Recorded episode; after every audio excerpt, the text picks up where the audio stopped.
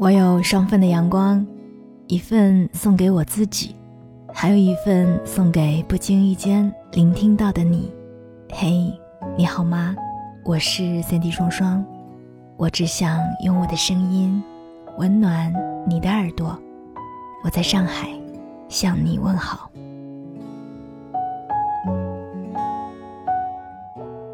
实说，现在的我可能算不上是感情方面一个好的倾诉对象。每当身边的朋友问我关于感情的问题，兜兜转转到最后，我都会来一句：“那就听你自己的内心吧。”其实我深知，就因为这一句“从心”，会把之前所有的开导都化为乌有。但是，还有什么比这个更好的答案吗？我曾经不是这样的，作为一个情感博主，自然是很喜欢帮朋友们解决情感方面的困惑。可是当我苦口婆心一一给出建议和方法之后，真正愿意调整自己的人少之又少。后来我才渐渐明白，大部分人不过是需要一个倾诉对象吧。每一次看似寻求建议的背后，其实心里早已经有了答案。只不过是想要在自己信任的人那里得到确认，至于给出的建议是否有效，本就不在他们的计划之内。曾经有朋友问我该不该继续追求一个对自己无感的男生。我们两个人从聊天记录到平时对他的热情程度以及约会的主动度，全面分析出了男生对他只是无聊时的消遣。失望过很多次，每一次失望之后，他都信誓旦旦地说不会再喜欢他了。可是隔天，他就再一次陷入一厢情愿之中，反反复复。之前也有听友跟我说自己经常和男朋友吵架，每一次吵架之后，男友从来都不会主动哄，他觉得男生根本不爱自己。我和他聊了许久，我以为我们达成了共识。可是不久之后，他就告诉我，自己已经原谅他了。其实，在他们征求我的意见之时，在两个答案之间的光谱上，心里已经有了明显的偏向。我说的话，他们可能曾经放在心上过，可是最后的选择还是会去最开始心里想的那一边。之所以会向别人寻求答案。是因为心里也是有过纠结的，在遗憾和坚持之间，还是想要能够再努力努力。每个人的内心都趋向于圆满，在还没有彻底失望之前，都还是想着，哪怕自己忍下一时的委屈，最后的结果也许就能如自己所愿。因为纠结太多，想要权衡的东西太多，一边想要顺从内心。一边又在考虑别人的感受，所以活得有点拧巴，一点儿都不随性。前几天有朋友跟我聊起他的一个同事，说他总是爱占小便宜，吃饭的时候不主动掏钱，常常让自己烧奶茶、咖啡等零食，但是从来都不主动给钱。刚开始呢，他觉得大家都是同事，没有必要在乎那么多，所以没在意。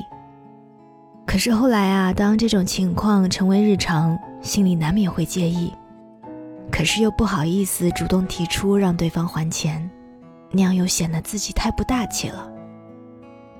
一方面想要维持表面的和谐，另一方面在心里又没有办法让自己装作大度。他让我帮他想出一个既保全关系又不伤和谐的方法。可是我的每一条建议。都会被他一一反驳。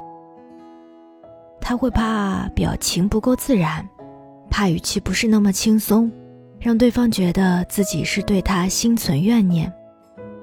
既不想要伤害同事感情，又可以要回曾经给出过的那些钱，好难哦！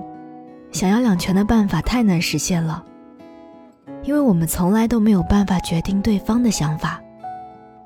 他是否会不含任何敌意的来看待我们的行为？我们无权改变。我们从来可以决定的，都只有自己。一味的想要得到其他人的满意，最后就只有委屈自己了呀。可是细细想想，我们这些年来委屈自己的时刻还不够多吗？明明在一段感情里受够了委屈，可是谁叫自己喜欢他呢？一次次放低底线去投入，最后暗自伤了心。明明想要拒绝，但是怕对方觉得自己不近人情。伤害了和别人之间的情感连结，于是委曲求全。明明不想要参加聚会，怕别人觉得自己太孤僻，于是，在一群人觥筹交错之间，陪着笑脸。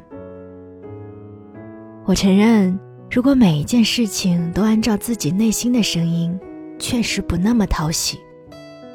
一段好的关系，从来都是会让自己感到舒服的。如果你需要压抑自己的内心去换来别人的好感，迟早都会散。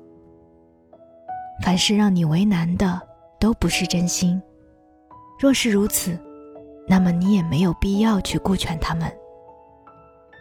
我们不得不承认，大多数时候，别人对我们的态度，其实都是自己惯的。总是在意别人的看法，在意一段关系，降低自己的需求，也要去满足别人。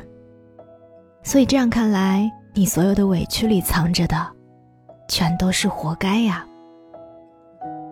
我知道一时让你改变很难，下一次再遇到别人的一些不合理的要求，你可能还是会下意识的接受。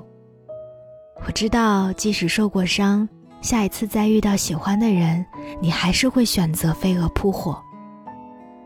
也没有关系，你可以从今天开始。给自己一个缓冲的时间，再次遇到一些你不想接受的事情时，你可以听听自己最先冒出来的声音是拒绝还是接受。如果是拒绝的话，那就试着说出一句“不好意思”。